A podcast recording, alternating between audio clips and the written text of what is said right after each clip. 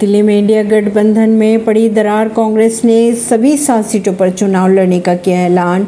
NDA को कड़ी टक्कर देने के लिए 26 विपक्षी दलों ने मंच पर आकर इन दलों ने अपने गठबंधन को इंडिया नाम दिया था। अभी विपक्षी पार्टियाँ एकजुट होकर बीजेपी को सत्ता से बाहर करने का दावा कर रही थी। इसी बीच दिल्ली में इस गठबंधन में दरार पड़ती नज़र आ रही है। कारण कांग्रेस द्वारा राजस्थानी की सभी लोकसभा की सातों सीटों पर चुनाव लड़ने का ऐलान किया जा चुका है। माना यह जा रहा है कि आगामी इकतीस अगस्त और एक सितंबर को मुंबई में बैठकर इस पर फैसला लिया जा सकता है।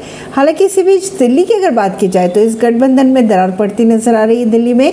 कारण है कि कांग्रेस ने अपनी घोषणा कर दी है। दिल्ली में कांग्रेस के नेतृत्व की एक अहम बैठक हुई है। इसमें पार्टी के अध्यक्ष मल्लिकार्जुन खड़गे, राहुल गांधी के सी वेणुगोपाल समेत अन्य वरिष्ठ नेता शामिल थे।